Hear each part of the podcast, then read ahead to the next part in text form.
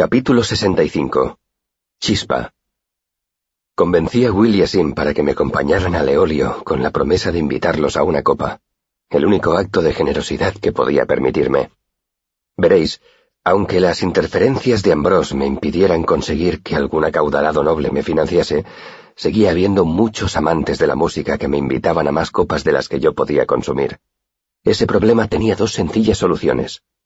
Podía convertirme en un borracho, o podía recurrir a un ardid que funciona desde que existen las tabernas y los músicos. Prestad atención mientras descorro las cortinas para revelaros un secreto de bardo celosamente guardado. Supongamos que estáis en una posada.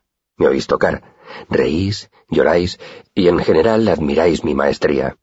Después queréis demostrarme vuestro agradecimiento, pero no tenéis los medios para regalarme una cantidad sustanciosa de dinero como harían un comerciante o un noble acaudalados, de modo que me invitáis a una copa. Yo, sin embargo, ya me he bebido una copa, o varias, o quizá esté intentando mantenerme despejado. ¿Rechazo vuestra oferta? Por supuesto que no. Con eso solo desaprovecharía una valiosa oportunidad, y probablemente vosotros lo interpretaríais como un desaire. Así que acepto de buen grado vuestra invitación, y le pido al camarero un aguamiel de Graysdale, o un Sauten, o un vino blanco de determinada cosecha. El nombre de la bebida no es lo que importa. Lo que importa es que esa bebida en realidad no existe. El camarero me sirve agua. Vosotros pagáis la copa, yo os doy las gracias y todo el mundo se queda contento. Más tarde el camarero, la taberna y el músico se reparten el dinero. Todavía existe otra fórmula. Los establecimientos más sofisticados te dejan anotar esas copas en una cuenta y consumirlas más tarde. El eolio era de esa clase de locales. Eso explica que, pese a mi precaria situación económica, consiguiera llevar una botella entera de Scuten a la mesa donde me esperaban Will y Sim. Will miró la botella con apreciación cuando me senté.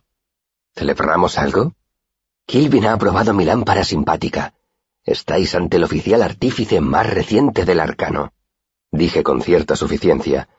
La mayoría de los alumnos tardan como mínimo tres o cuatro bimestres en concluir sus períodos de aprendizaje. No les hablé a mis amigos del pequeño chasco que me había llevado con la lámpara. Ya era hora, dijo Will con frialdad. ¿Cuánto has tardado? Casi tres meses. La gente empezaba a rumorear que habías perdido facultades.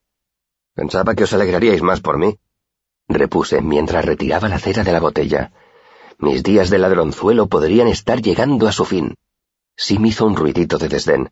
Aguantas bastante bien, comentó.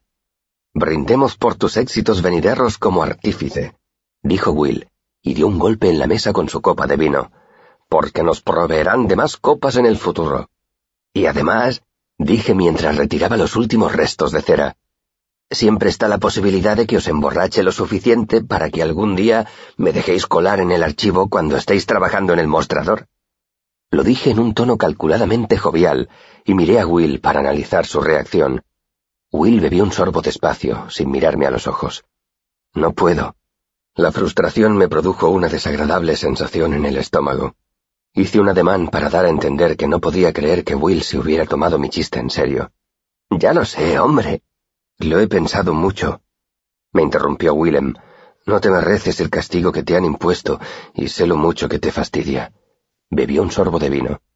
A veces, Lorren expulsa temporalmente a algún alumno. Unos días por hablar demasiado alto en la tumba, unos siglos por maltratar un libro, pero la prohibición definitiva es diferente. Eso no pasaba desde hace muchos años. Lo sabe todo el mundo. Si te viera alguien... Sacudió la cabeza. Perdería mi puesto de secretario. Podrían expulsarnos a los dos de la universidad. No te castigues, dije. El simple hecho de que te lo hayas planteado significa... Nos estamos poniendo sensibleros intervino Sim golpeando la mesa con su copa. Abre la botella y brindaremos para que Kilvin quede tan impresionado contigo que hable con Loren y consiga que te levanten la sanción. Sonreí y empecé a introducir un sacacorchos en el tapón de la botella. Tengo otro plan mejor, dije. Voto porque brindemos por la eterna desventuración y el eterno tribulamiento de un tal Ambrose Anso. Creo que en eso estaremos todos de acuerdo, dijo Will levantando su copa. Dios santo, dijo Simon bajando la voz. Mirad que he encontrado Deok. ¿Qué pasa? Pregunté concentrándome en sacar entero el tapón de la botella. Ya ha vuelto a hacerse con la mujer más guapa del lugar, contestó Sim con una osquedad inusitada.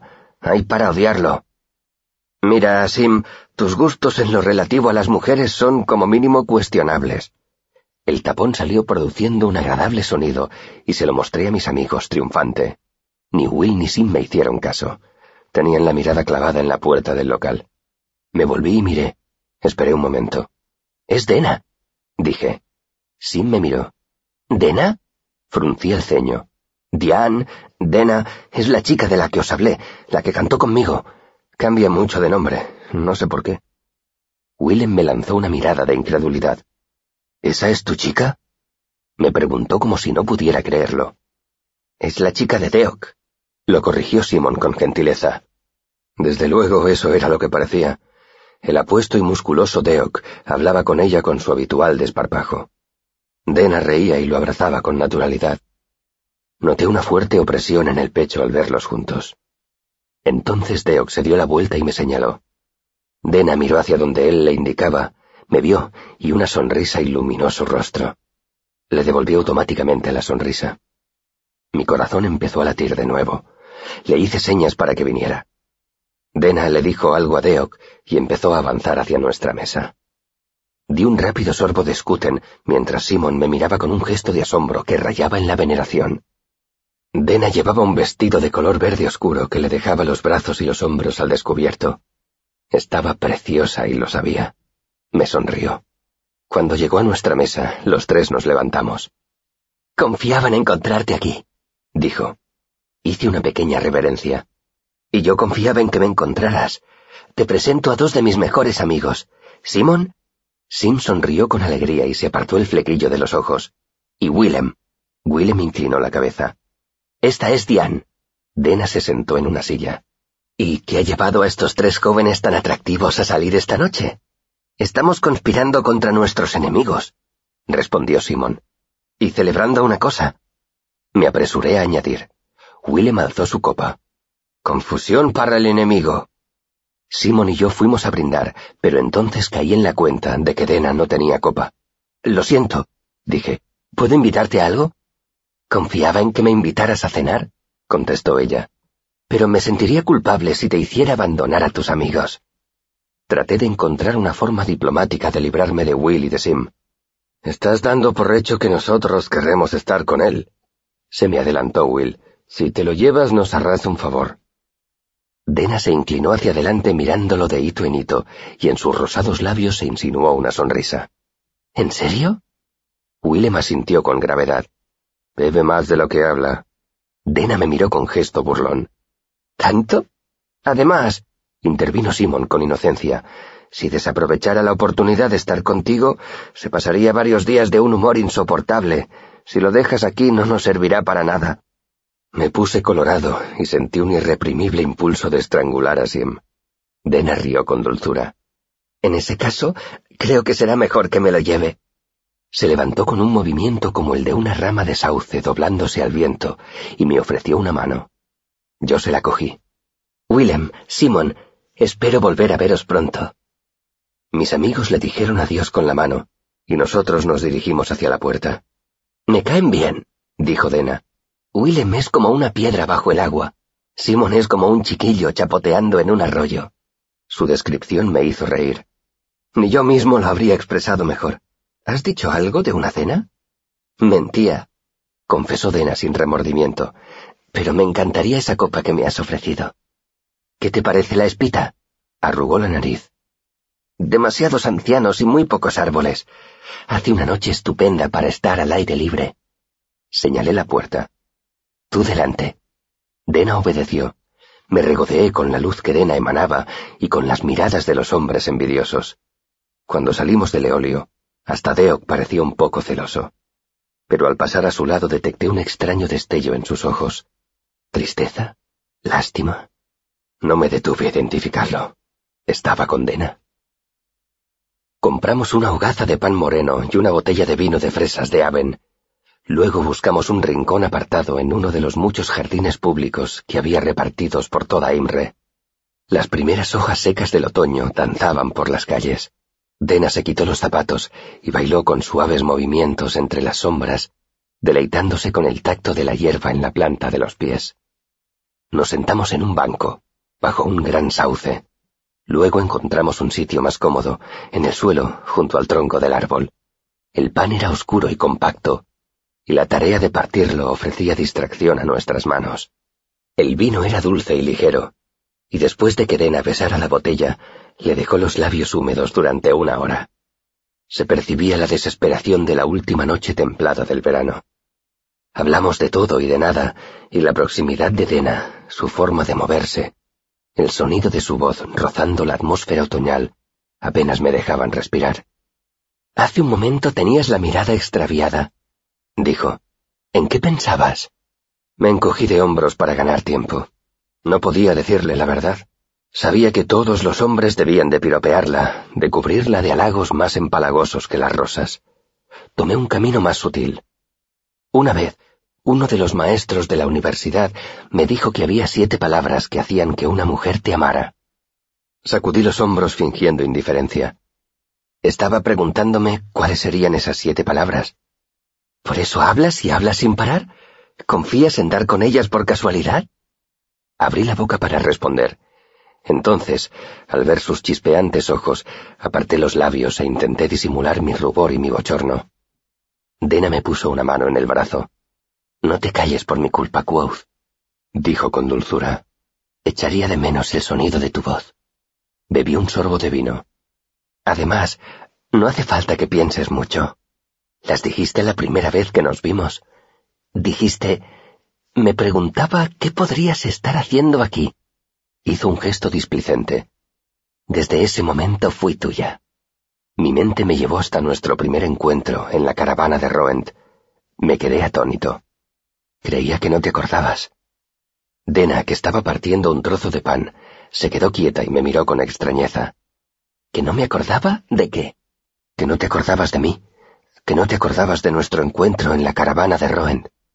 Pero bueno, dijo, ¿cómo iba a olvidar al chiquillo pelirrojo que me dejó para ir a la universidad? Me quedé demasiado atónito para aclarar que yo no la había dejado. En realidad no. Nunca habías vuelto a mencionarlo. Tú tampoco, replicó ella.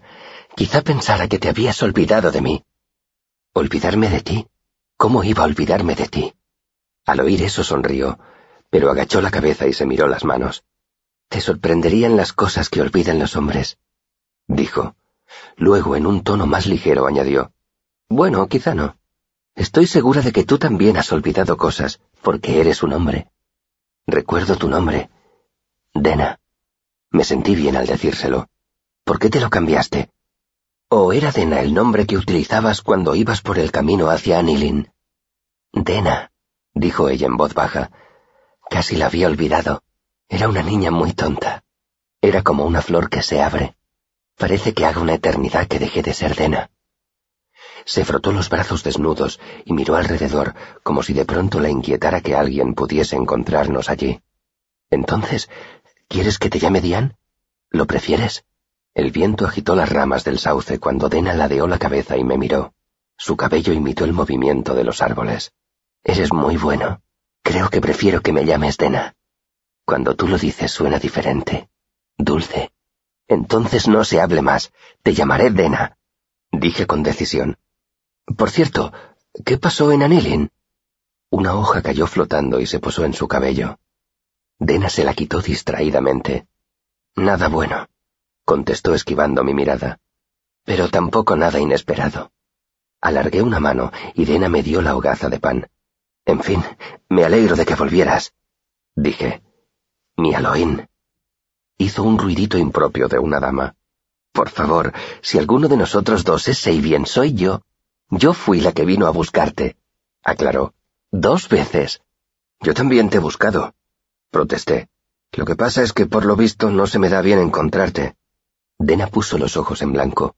Si pudieras recomendarme un momento y un lugar propicios para buscarte, sería muy diferente. Dejé la frase en el aire, convirtiéndola en una pregunta. ¿Quizá mañana? Dena me miró de reojo, sonriente. Eres siempre tan prudente, dijo. Nunca he conocido a ningún hombre que avance con tanto cuidado. Me miró a los ojos como si lo que acababa de decir fuera un acertijo que tuviera solución. Creo que mañana mediodía será un momento propicio. En el eolio. Sentí una oleada de calor al pensar que volveríamos a vernos. Me preguntaba qué podrías estar haciendo aquí. Dije en voz alta, recordando aquella conversación que habíamos mantenido hacía una eternidad. Después me llamaste mentiroso.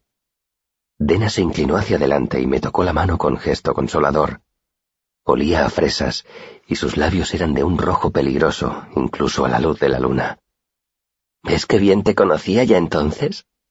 Pasamos horas hablando, hasta muy entrada la noche.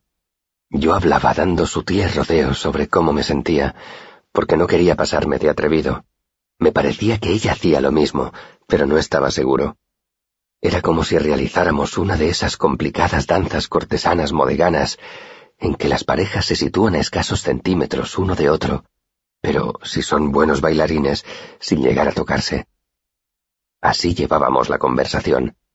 Pero no solo nos faltaba el tacto para guiarnos, también parecíamos sordos. De modo que danzábamos con mucho cuidado, sin saber exactamente qué música escuchaba el otro, sin saber siquiera si el otro estaba bailando. Deok montaba guardia en la puerta, como siempre. Al verme me saludó con la mano. Maese Quoth, me temo que tus amigos ya se han marchado. Me lo imaginaba. ¿Hace mucho que se han ido? No, hace solo una hora. Levantó los brazos por encima de la cabeza e hizo una mueca. Luego los dejó caer a los lados del cuerpo y dio un hondo suspiro. ¿Estaban enfadados porque los he dejado plantados? Deok sonrió. No mucho se han encontrado con un par de beldades, no tan bellas como la tuya, desde luego. Se quedó un momento turbado, y luego habló despacio, como si eligiera las palabras con mucho cuidado. Mira, Quoth, ya sé que no soy nadie para decirte esto, y espero que no te lo tomes mal. Miró alrededor y de pronto escupió.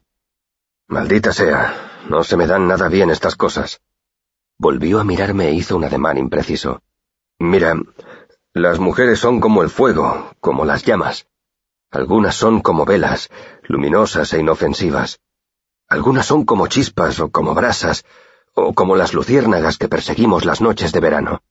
Algunas son como hogueras, un derroche de luz y de calor para una sola noche, y quieren que después las dejen en paz. Algunas son como el fuego de la chimenea. No muy espectaculares, pero por debajo tienen cálidas y rojas brasas que arden mucho tiempo. Pero Diane, Diane es como una cascada de chispas que sale de un afilado cuchillo de hierro que Dios acerca a la piedra de afilar. No puedes evitar mirar, no puedes evitar desearla. Hasta es posible que acerques una mano durante un segundo, pero no puedes dejarla allí. Te partirá el corazón. La velada estaba demasiado reciente en mi memoria para que yo prestara mucha atención a las advertencias de Deok. Sonreí. Deok, mi corazón es más duro que el cristal. Cuando ella lo golpee, comprobará que es fuerte como el latón al hierro o como una mezcla de oro y adamante. No creas que no soy consciente, que soy como un ciervo asustado que se queda paralizado al oír las cornetas de los cazadores. Es ella quien debería andarse con cuidado, porque cuando lo golpee, mi corazón producirá un sonido tan hermoso y tan claro que la hará venir hacia mí volando. Mis palabras sorprendieron a Deok, que rió. Dios mío, qué valiente eres. Sacudió la cabeza. Y qué joven. Me gustaría ser tan valiente y tan joven como tú. Sin dejar de sonreír, se volvió para entrar en el eolio. Buenas noches. Buenas noches. ¿Que a Deok le gustaría parecerse más a mí? Nunca me habían hecho un cumplido tan elogioso. Pero lo mejor era que mis días de infructuosa búsqueda habían terminado. Había quedado con Dena al día siguiente, a mediodía, en el eolio para comer, hablar y pasear, como ella misma había dicho. Esa perspectiva me llenaba de alegría y de emoción. Qué joven era. Qué desatinado. Qué sabio.